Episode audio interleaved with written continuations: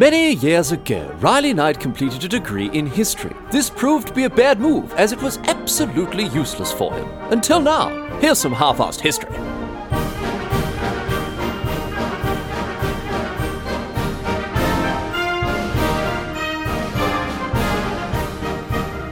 What's going on, mate? Great to have you along for some more half-assed history. This week on the agenda, going to be having a chat about the Battle of the Alamo, which, uh, if you're anything like me, you, you would have heard of without actually knowing what it was all about and what its significance was. We'll also talk about some of the some of the, the, the big names that were there, some of whom you, you would have definitely heard of as well.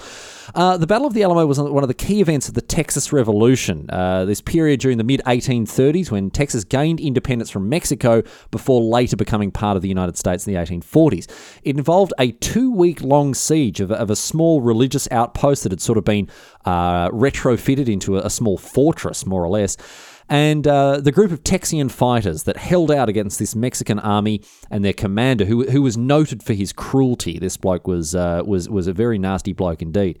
The Battle of the Alamo is very famous today, mainly uh, thanks to the films and the TV shows uh, that have been you know, made about it uh, since then. And it was actually quite interesting to actually find out what it really was, rather than its sort of you know it's the legend and the myth behind uh, surrounding it in fiction and and also find out why it's considered such an important event. Again, outside of just the the films and the TV shows. I started reading about the Alamo actually because uh, I got a suggestion from alert listener and esteemed patron of the show, Giovanni Rodriguez.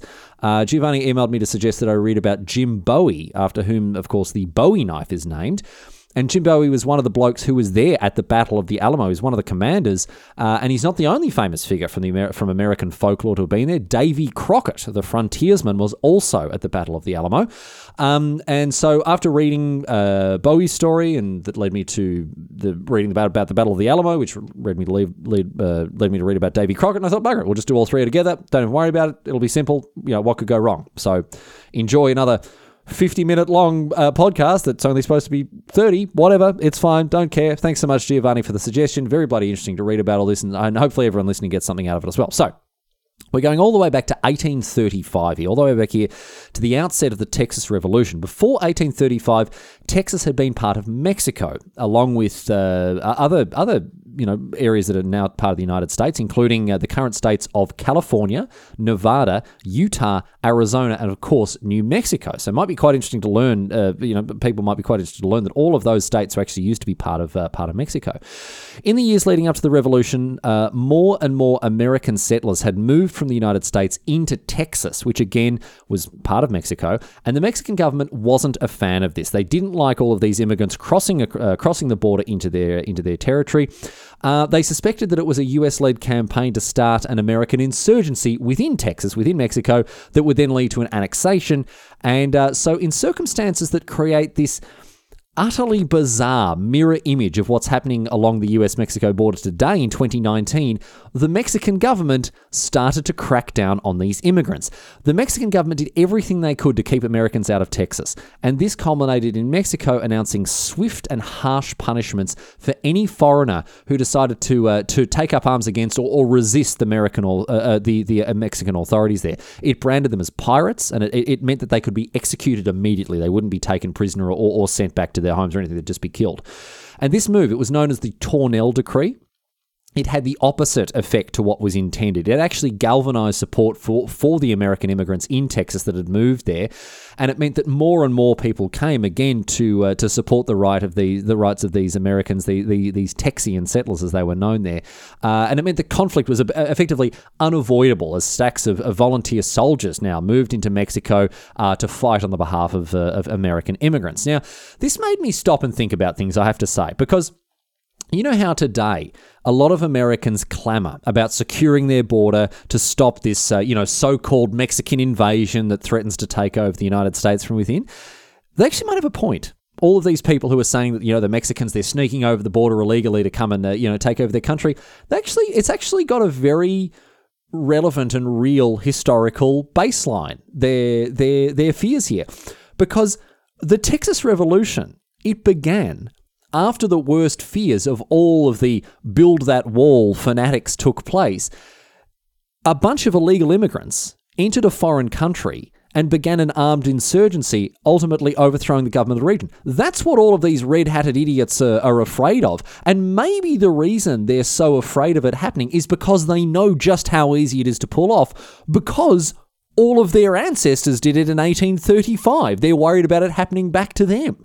To make this even juicier, to make this whole thing even juicier, make these fools look even more cretinous most of the illegal immigrants in Texas, which was, don't forget, just actual literal Mexico before the uh, before the revolution. All of these immigrants, they refused to adapt to Mexican culture. They refused to speak Spanish. They didn't respect uh, Mexican laws. Laws, for example, such as the prohibition of slavery. Now, look, I know that most people don't listen to this podcast for its its cutting political ob- observations, and I, am not going to go on about it too much longer. But learning all about this, all learning all about this in the, in the in the lead up to the Texas Revolution, it absolutely astounded me. So many of these cloth-eared fools in the United States today, they're worried about being overrun by an insurgency of illegal immigrants from Mexico, who they believe won't adapt to American culture or speak English, and who will ultimately take over their country. However, the only reason that Texas is part of the United United States today and not Mexico is because the forebears of these red hatted idiots, once again, did the exact thing that they are so vehemently opposed to today. So, as I say, maybe their fears are justified after all because they're speaking from experience.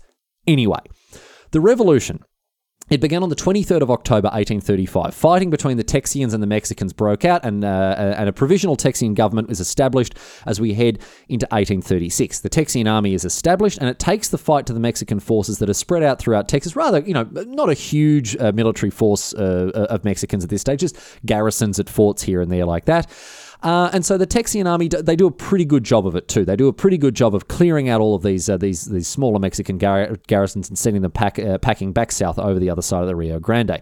Uh, by the way, you've heard me say Texian more than a couple of times now. Texian is the term that's used to refer to the immigrants and settlers who moved to Texas while it was part of Mexico, and it then also came to refer to supporters of the Texas Revolution. This is obviously as distinct from Texan, which is obviously today's demonym for people from the United States, uh, from the from the U.S. state of uh, of Texas. So Texian is the is sort of a, a historical word to describe people who uh, who moved to or lived in Texas years and years ago. Whereas today, of course, Texan is what we use to describe people in Texas uh, these days. Anyway.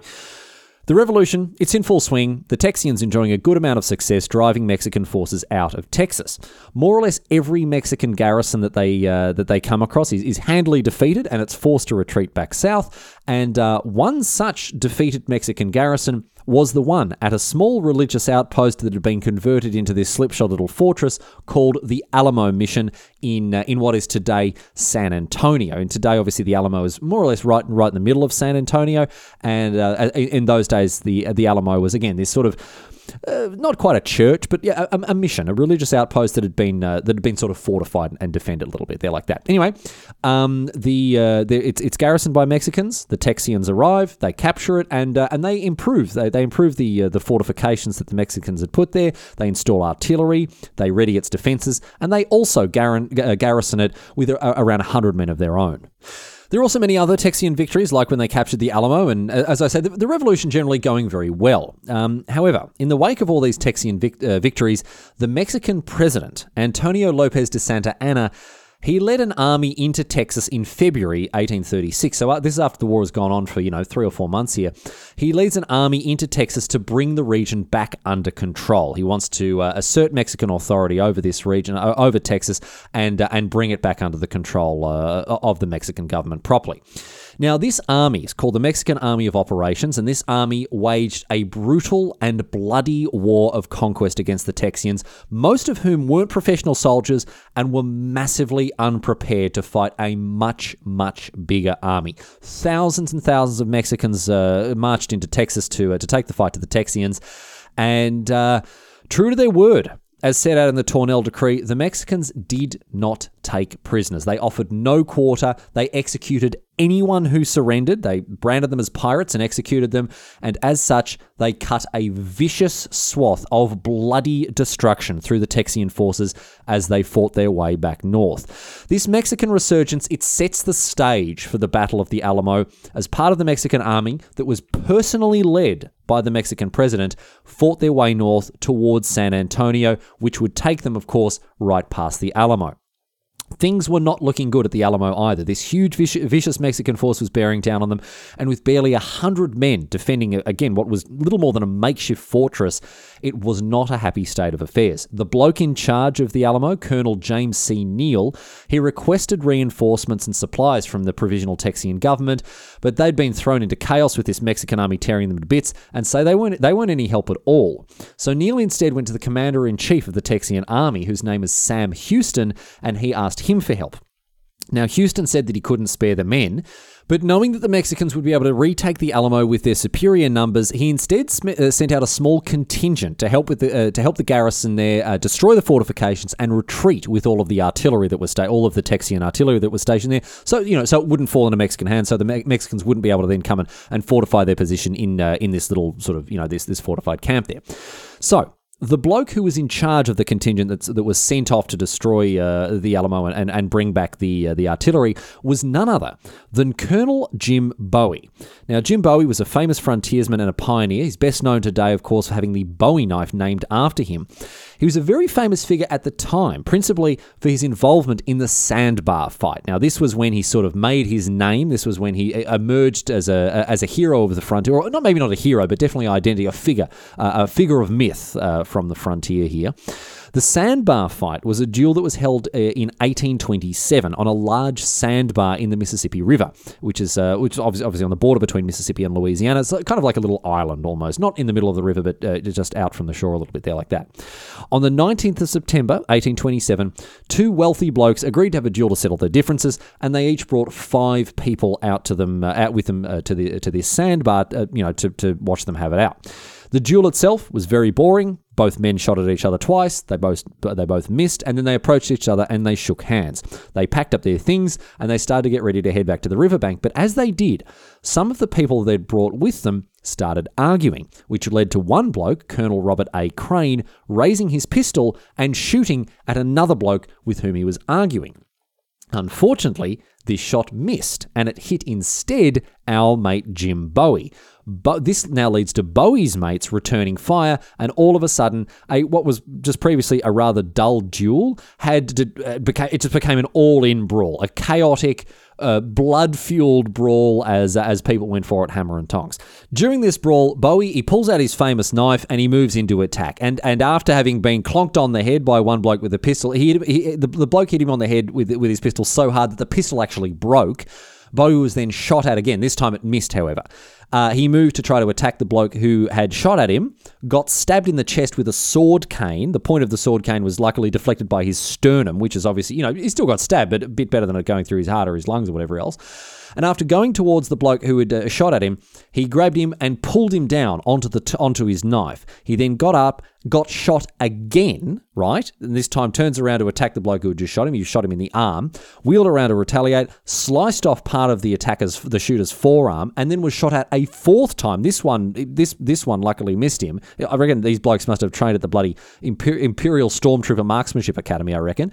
But Bowie, after all the fighting, uh, ultimately he's dragged away from the duel by the bloke who shot him by accident in the first place, Crain. Um, and as he was being dragged away, Bowie said, you know, because like all these people, all the people are still they're still brawling and still bludgeoning and shooting and stabbing stabbing each other. It's an absolute bloodbath. And Bowie says to Colonel Crain, he says, Colonel Crain, I do not think under the circumstances you ought to have shot me.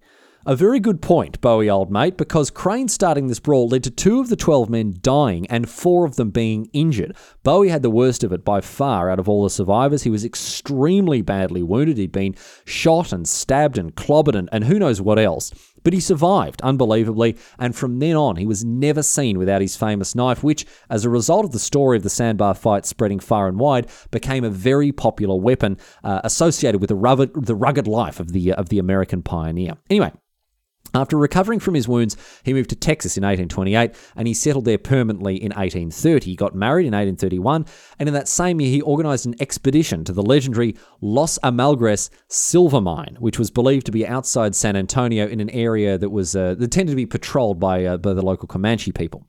He set off in November 1831 in search of this mine, obviously itching for some more adventure, with 11 other blokes, including his brother Rezin, who, uh, who claimed to be the inventor of the design of the, of the Bowie knife. Uh, anyway, the expedition it ran afoul of a Comanche hunting party on this uh, while they were while they were off looking for this mine, uh, which led to a long battle between the expedition and the hunting party.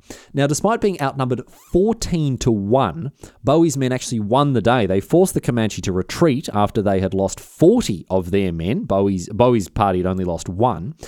And then they continued searching, continued to look for the mine. Obviously, never found it. it, it I, I, think, the, as far as I could tell, the mine is just it's it's it's a legendary mine, and I don't even know if it actually did, did exist in the first place. In any case, uh, headed back to San Antonio, empty-handed, but this this story that had spread about him uh, him and his men fighting off this Comanche hunting party uh, being so desperately outnumbered once again raised his profile raised it, it increased his fame and uh, and he became a, a, very well known as I say even even more well known uh, figure uh, as, you know as a hero. Or again I don't know if hero is the right word but as, as, as a figure of the American West there. Anyway he wasn't finished with adventure uh, at the outbreak of the of the Texas Revolution Bowie volunteered as a member of the Texian militia that went on to become the Texian Army and uh, after fighting in battles against the Mexican, including uh, the siege of San Antonio, uh, he also fought in a battle known as the Grass Fight, which doesn't just have a funny name. The story of the Grass Fight is brilliant.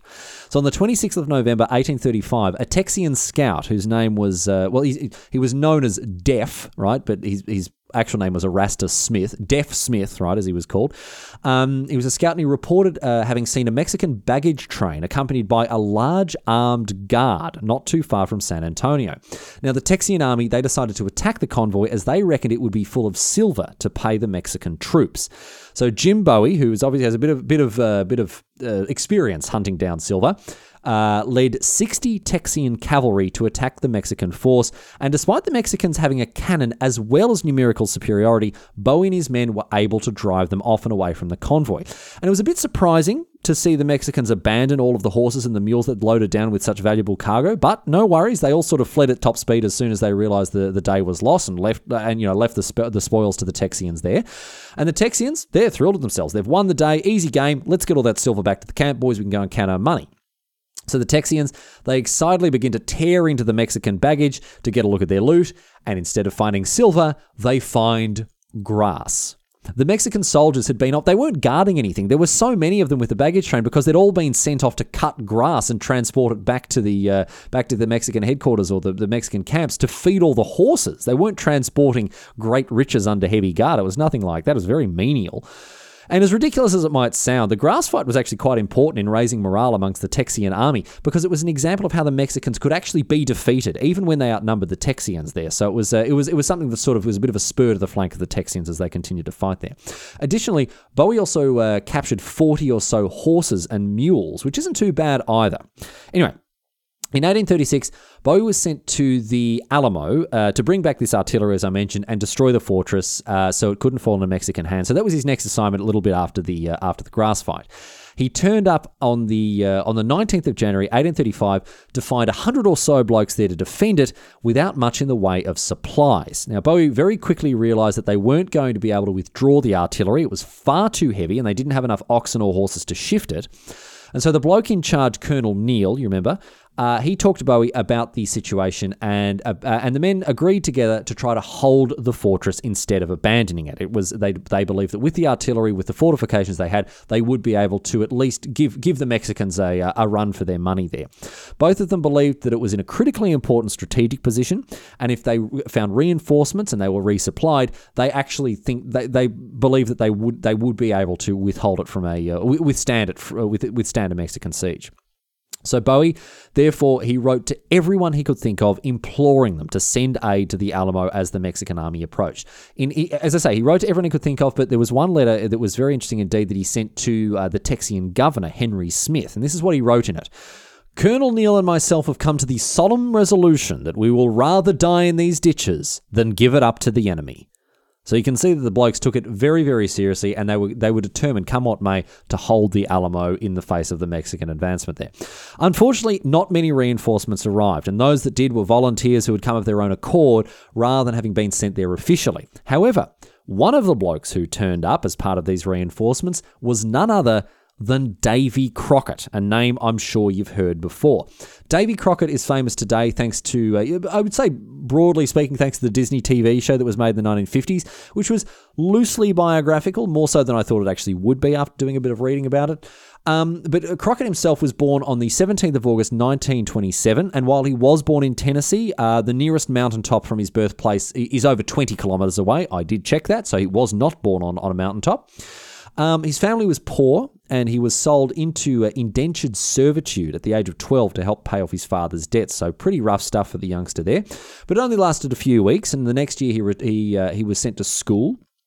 But young Crockett, he was not a fan of school, as it turned out. And one time, after getting caught wagging, uh, he knew he was going to go home and get whipped by his father. And as a result, he actually ran away. He ran away from home, joined a cattle drive that took him to Virginia, where he p- picked up more work here and there in the coming years. He worked as a teamster, worked as a farmhand, apparently even worked as a hatter for a while there. He traveling traveling around all over the place uh, until 1802, when he finally headed back to his family, who actually didn't recognize him after so long. They hadn't seen him for years, but they were happy enough to have him back. And uh, and uh, Crockett actually went uh, back to work to help his father pay off his debts. So for a while, it was happy families. Uh, but before long, Crockett headed off on more adventures. He had itchy feet once again, and so he went back to Virginia to seek his fortune, and he found more work there, but then fell in love with and married a woman named Mary Polly Finley in 1806. Now, Crockett did all right after getting married. He seemed to have settled down a little bit. He bought some land, he worked on a ranch, and he put some money aside. But in 1813, obviously yearning for a bit more adventure, he joined up with the Tennessee militia, who were fighting Native Americans, uh, the Creek, under General Andrew Jackson. He worked as a scout rather than a rather than a hand-to-hand fighter uh, for the most part, and his abilities as a hunter and a forager they were admired greatly by his regiment. He was a talented tracker as well, and he was able to navigate through the wilderness with ease. So this bloke again, the, the archetypical frontiersman, and, and, and of course made a name for himself again as as this uh, as this master of the outdoors, this uh, this wild man here. After years of traveling about through, you know, wild, untamed lands, not really a surprise that he was uh, that he'd become this sort of uh, again archetypical uh, frontiersman. And uh, again, people very impressed uh, with the Tennessee in the Tennessee militia uh, with his abilities, and, and the stories about him began to sort of spread far and wide. And he actually enjoyed his time with the militia so much that even after his initial term was was finished with the militia, he actually re-enlisted to fight in the War of 1812. And if you want to hear about some of the utterly ridiculous stories to come out of that war, have a listen to uh, episode eight. Just completely absurd it was. But after the um, after he'd finished fighting the War of 1812, he returned home in 1814 before the before the war had Uh, but tragically, his wife died shortly after his return, leaving him uh, with their three children to look after. He remarried, therefore, to a widow, a widow named Elizabeth Patton, who had two kids of her own, and they had three more together. So he had quite a large family there. But after coming home from the war, he went into politics. He went into public service. He worked as a, a public commissioner and then a justice of the peace, and then eventually ended up in the Tennessee General Assembly as, elect, as an elected representative in 1821. His rise continued as a politician. By 1825, he ran for US Congress, and despite losing that election, he went on to win a seat in 1827. He was a strong supporter in Congress of, of settlers' rights, which won't be a surprise. He campaigned vigorously for the people out on the western uh, the western edges of the US territory, including, quite interestingly, this may come a bit as a, a bit of a surprise considering he was involved in, in, in fighting, you know, the the the Creek, the uh, the Native Americans there. Uh, he actually was a vocal proponent of, uh, of native of, of, rights for Native Americans. In 1830, he made the politically suicidal move to vote against Andrew Jackson's Indian Removal Act. This is his former commander. Don't forget, he had fought under General Jackson, and now that uh, Jackson was president and he put uh, put in place this Indian Removal Act, the legislation that brought about the Trail of Tears, Crockett actually opposed it, and it cost him his seat in Congress. He was the only representative from Tennessee to vote against it. His decision was enormously unpopular. But Crockett was obviously a man of conscience because uh, he actually said he talked about his reasoning as uh, why he'd opposed the Indian Removal Act, and this is what he said. He said this: "I believed it was a wicked, unjust measure." I voted against this Indian bill, and my conscience yet tells me that I gave a good, honest vote, and one that I believe will not make me ashamed in the day of judgment. So I tell you what, he ended up on the right side of history there, well ahead of his time he was, but he ended up on the wrong side of the voter. who and the voters they turfed him out of office for uh, for this perceived indiscretion in 1831. He was definitely swimming against the tide when it came to uh, you know the zeitgeist, the sort of what what what was uh, politically acceptable or politically expedient at the time. But still, I have to say, Davy Crockett has earned a fair bit of admiration from me, and I would say from other people uh, this time for for again just being well ahead of his time, especially considering the area that he came from out there in Tennessee, out there on the frontier, uh, having the having the forethought and the and, and the, the the presence of mind to to stand up for what he believed is right. So good on you, Davy Crockett. There. Anyway. His fame uh, continued to grow, not just because of his exploits as a congressman, but also because of the strange hobbies that he uh, kept up even while a member of the US Congress. He would still go big game hunting. He'd go off hunting bears uh, even during, you know, while while Congress was uh, was uh, maybe not while it was sitting. He was probably there in the meeting, you know, in the in the room while while they were actually having a chat about stuff. But on his days off, he's off hunting bears in the woods. He'd uh, he'd bring back their, their their pelts and their meat to sell. And as this wild pioneer who had also been a congressman, of course, there were stories published about him. He was a very, very interesting figure indeed. And uh, there was even a play based on his life. So, very, very famous, uh, very famous bloke he was.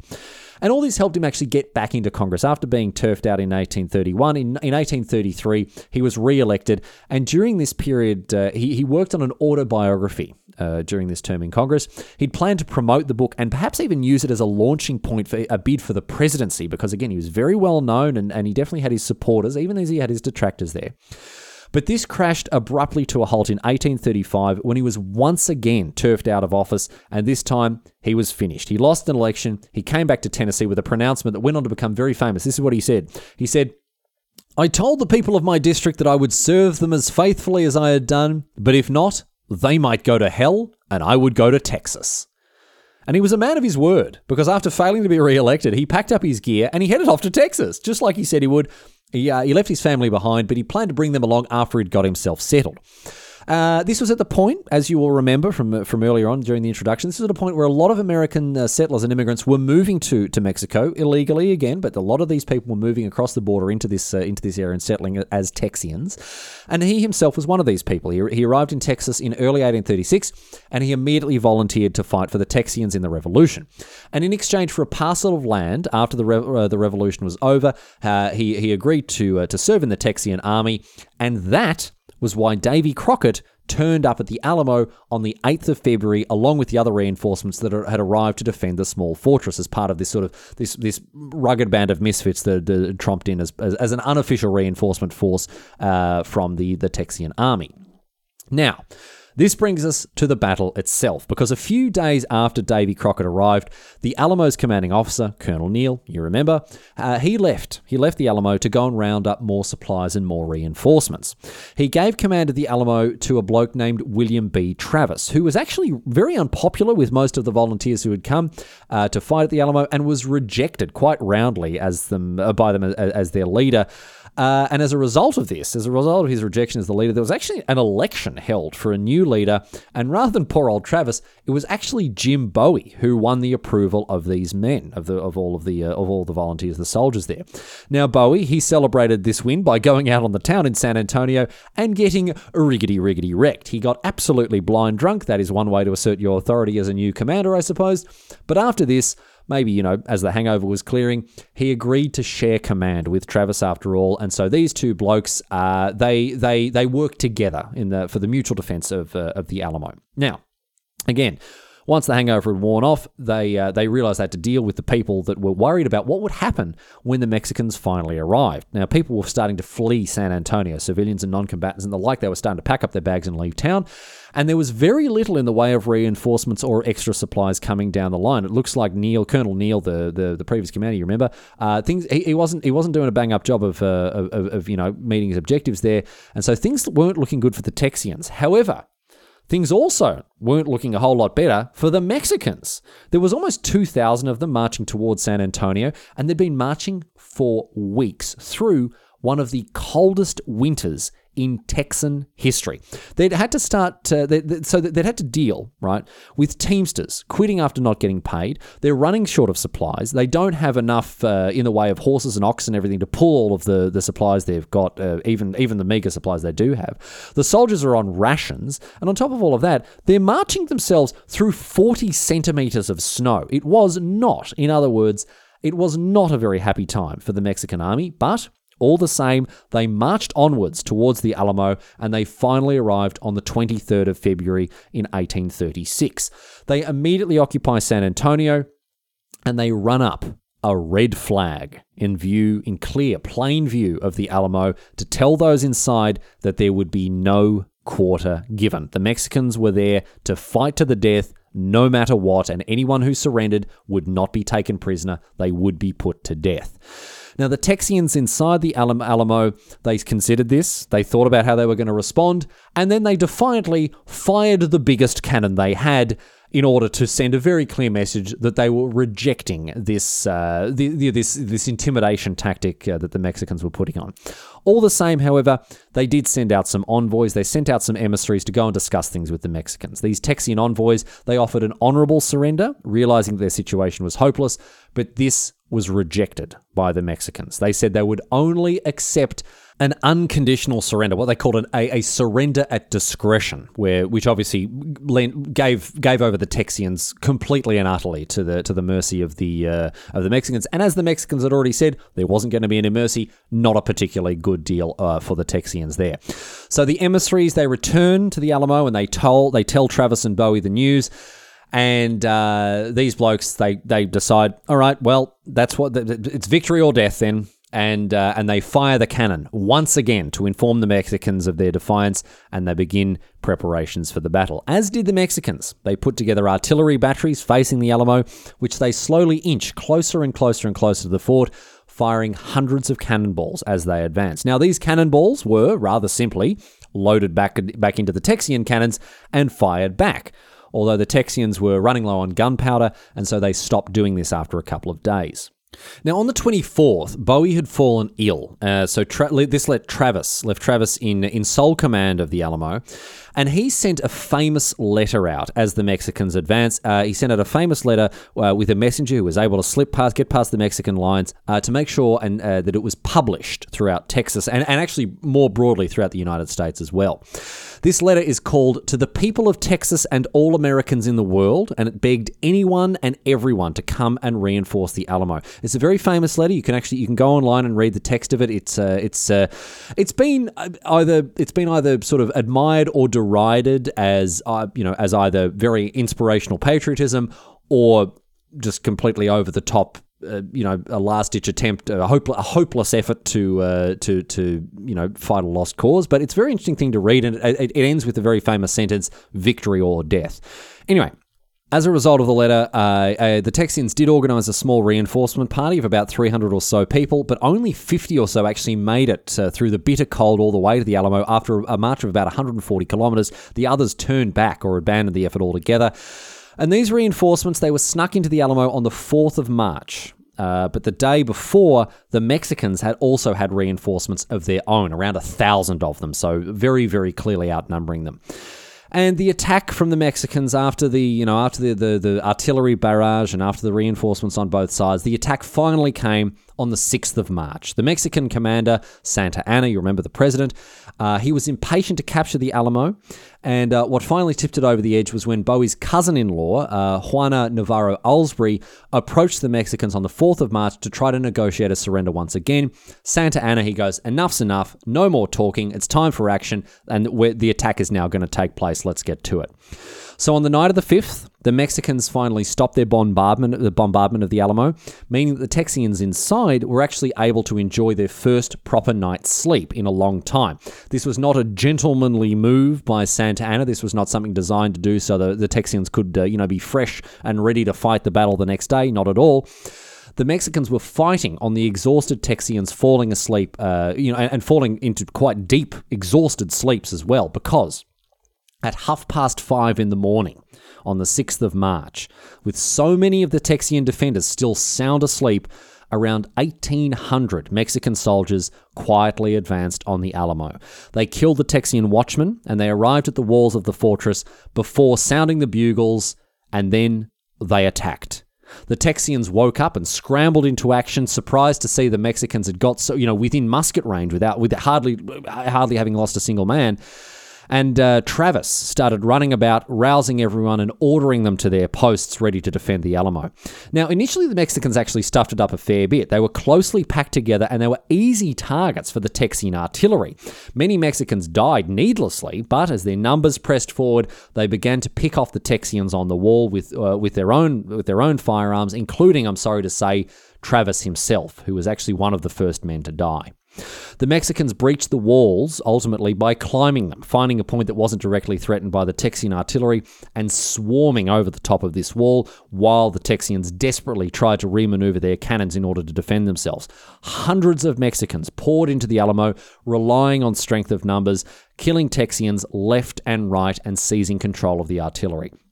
Some of the remaining Texians fell back into the barracks, into the chapel, uh, where they were ready to make their last stand. They'd, they'd uh, sort of dug small holes through the walls so they could shoot from uh, shoot from within outside there, and they and they, they closed the doors and, and barred them up there like that. Other Texians trapped outside on the walls themselves dropped down onto the prairie outside, where they were cut down by the Mexican cavalry and none managed to escape. The very last Texians to still fight out in the open were Davy Crockett and his men, who fought tooth and nail, hand and fist. Once they ran out of bullets, they used their guns as clubs and fought with their knives.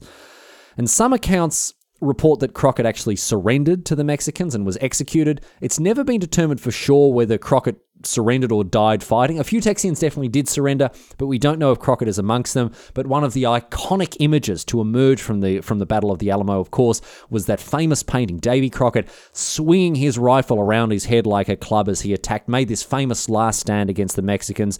And whether he surrendered or whether he uh, he went, he you know he, he he died fighting, he certainly went down swinging. You can say that. But that was the end of the famous frontiersman Davy Crockett.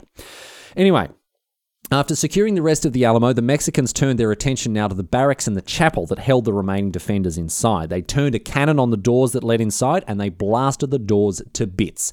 The Mexican soldiers then let loose a, uh, a volley of, uh, of musket fire and then went inside to kill every single Texian soldier they could find. And this included, I'm sorry to say, Jim Bowie, who was still he was still sick in bed. We're not 100% sure how his life ended either, but the story goes that he was sitting up in bed wielding pistols and his famous knife before he was killed too.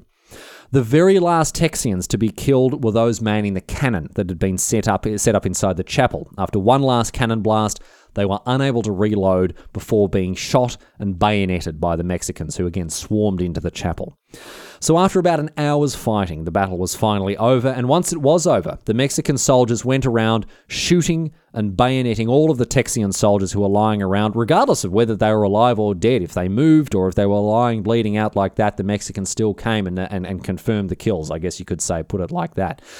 And this actually resulted in the death of a few more Mexican soldiers, as the bloodlust meant that they shot their own men in their confusion, as uh, as well as uh, as well as killing and finishing off all of these Texians there. But this killing frenzy also meant that almost every single Texian who had taken part in the fighting was killed. Only two combatants survived. One was a bloke named Joe, who was a slave who belonged to to, uh, to Travis, the uh, the you know the, the, the commander who had been killed on the walls. He had fought the Mexicans out there on the walls, uh, you know, al- alongside Travis, but then had withdrawn uh, inside into the interior, into the chapel, into the barracks, uh, and was found by the Mexicans once inside there, and they assumed that he was a non-combatant. So lucky for him. The other bloke who survived, the other the other bloke who had fought, fought the Mexicans but survived, was actually a Mexican himself. He, he, his name was Brigido Guerrero, uh, and he was a deserter. He'd left the Mexican army to fight and defect for the for the Texians, and he survived by convincing the Mexi- Mexicans that he'd been taken prisoner by the Texians. So very very clever stuff from him indeed. But the rest of the Texians, unfortunately, they were killed, and almost every single corpse of theirs was piled up with the, with the rest of them and burnt.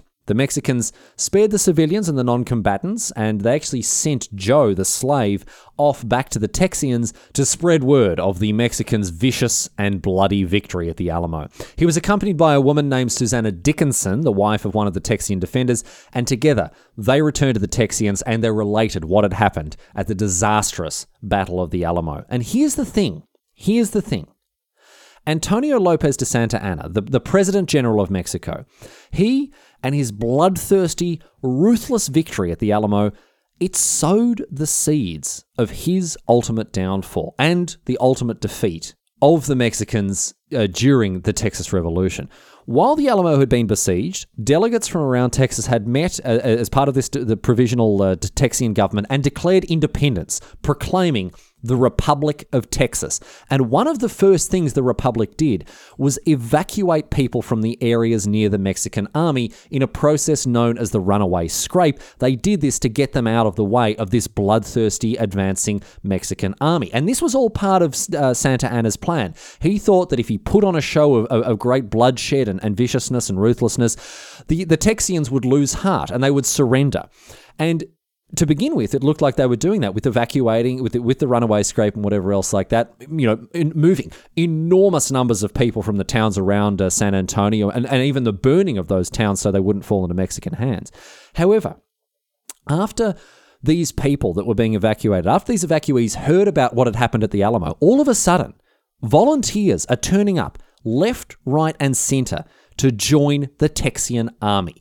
And and especially uh, all of these people are being evacuated, right? They so many of them are now deciding to sign up and fight for the Tex for the for the for the Texas Revolution for the, for this new newly proclaimed Republic of Texas and the Texian army exploded in size. This was the exact opposite of what Santa Anna had wanted. After this bloodbath at the Alamo, he expected them to just roll over, be too scared to stand up to Mexico. But in reality, it galvanized support for the revolution. It galvanized support for the nascent republic, for the for the for this new republic here, like this, and it swelled the ranks of the Texians and ultimately led to the defeat of the Mexican Army of Operations. Had he not perpetrated such butchery, had he shown moderation and mercy and simply taken prisoners, it's highly unlikely that the Texian army would have grown in size as people flocked to avenge those who died at the Alamo.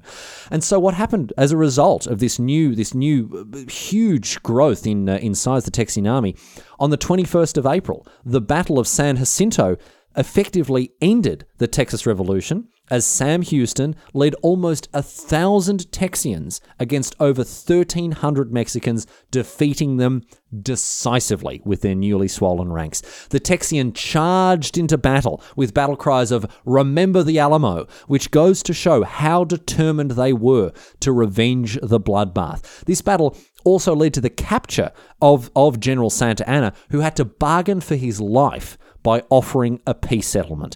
And this peace settlement more or less secured the independence of the Republic of Texas as it mandated the withdrawal of all Mexican troops from Texas to the south of the Rio Grande. And this meant this meant that the Texians were successful in staging their revolution. And while Mexico didn't officially recognize the sovereignty of the Republic of Texas, they were a de facto independent nation from that moment on. And it was all because of the vicious and bloodthirsty ways of Santa Anna at the Battle of the Alamo and this this this huge uprising that it brought against him as the winds turned uh, to be in the sails of the Texians uh, as they looked to avenge what had happened at the Alamo there like that. And, and it's no surprise, it won't surprise you to learn that the, the, the, the motto of the short lived uh, Republic of Texas was Remember the Alamo. However, I'm sorry to say that uh, the establishment of the Republic of Texas was not the uh, was not the story of, of liberty and happiness that you might have hope, uh, might have hoped for here, because there were many laws and, and practices put in place that uh, that really did not end up on the right side of history. For example, free African Americans, so either former slaves or freedmen, weren't allowed to live in the Republic under any circumstances. Any freed slaves, any freedmen, they had to leave Texas immediately. They just were not allowed to live in the Republic there. Women also lost a lot of the rights that they had enjoyed under Mexican rule. They couldn't own property, they couldn't take legal action, they couldn't even sign documents on their old behalf as the uh, the, the the legal system of the Republic of Texas was highly highly regressive, especially compared with uh, what was you know what was going on with the with the Mexican legal system that ruled the area beforehand. Women lost out enormously there. And of course, the poor old Native Americans once again got the short end of the stick. The new Republic of Texas government failed to honor the treaty that the Cherokee had signed with Sam Houston during the Revolution, claiming that Houston didn't have the authority to sign such a treaty in the first place. However, despite all this, the Republic of Texas, it lasted for 10 years in total until it was annexed by the United States. Most Texians supported annexation and most voted in favor of it. And this annexation was the, direct cause of the Mexican American War, which took place between 1846 and 1848. And this war cost Mexico over half of its territory as the United States expanded into what is now California, Nevada, Utah, Arizona, and of course, New Mexico. And all of this comes back to the Battle of the Alamo and the legends that were forged there. The fact that the Texians surged forth to avenge those who had perished at the Battle of the Alamo and uh, ultimately, in doing so, uh, defeated the Mexicans as part of the Texas Revolution, which then led to the annexation of Texas, which then led to the Mexican American War, which then led to the United States being the size and the shape that we know it today, controlling the land that, that it does uh, even today in 2019. It all came back to the Battle of the Alamo, and, and men such as Jim Bowie and Davy Crockett and many others whose deaths went on to inspire Texians to win their revolution once and for all.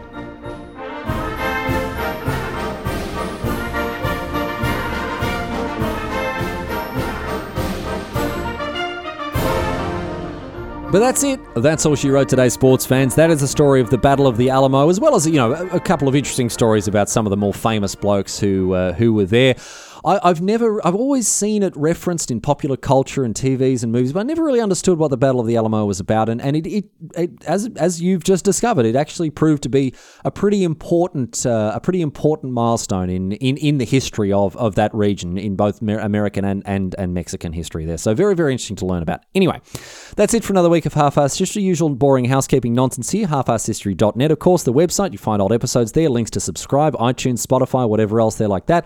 If you want to leave a review, review on iTunes. That'd be fantastic. Make sure it's five stars. I'm not interested in those in, in those one star reviews. Get them out of here. If you want to write a one star review, just put just write it on a bit of paper and and and put it in the garbage can, please. Also, tell your friends about the show if you want. You don't have to, but I'd appreciate if you did. And uh, of course, quick plug for the Patreon. If you want to sign up there, there's a range of benefits there. You can get uncut shows, you can get uh, behind the scenes look at stuff. You can also become a co executive producer of the show. And of course, merch is uh, well on its way. There'll be a shop, a Half Assed History shop put up where, uh, you, again, check halfassedhistory.net. You'll find the link there before too much longer, uh, where you can go and buy t shirts and, uh, and all sorts of other stuff there like that. I'll send it out to you, no worries. So that's it for another episode. That's it for another week. Thanks so much for hanging out with me. And as usual, we're going to close the show out with a question posed on Reddit here, and uh, one that's very pertinent to what we've been discussing here. Posed by Reddit historian Alex92, who asks Is it too late to return Texas to Mexico? Are there any return policies?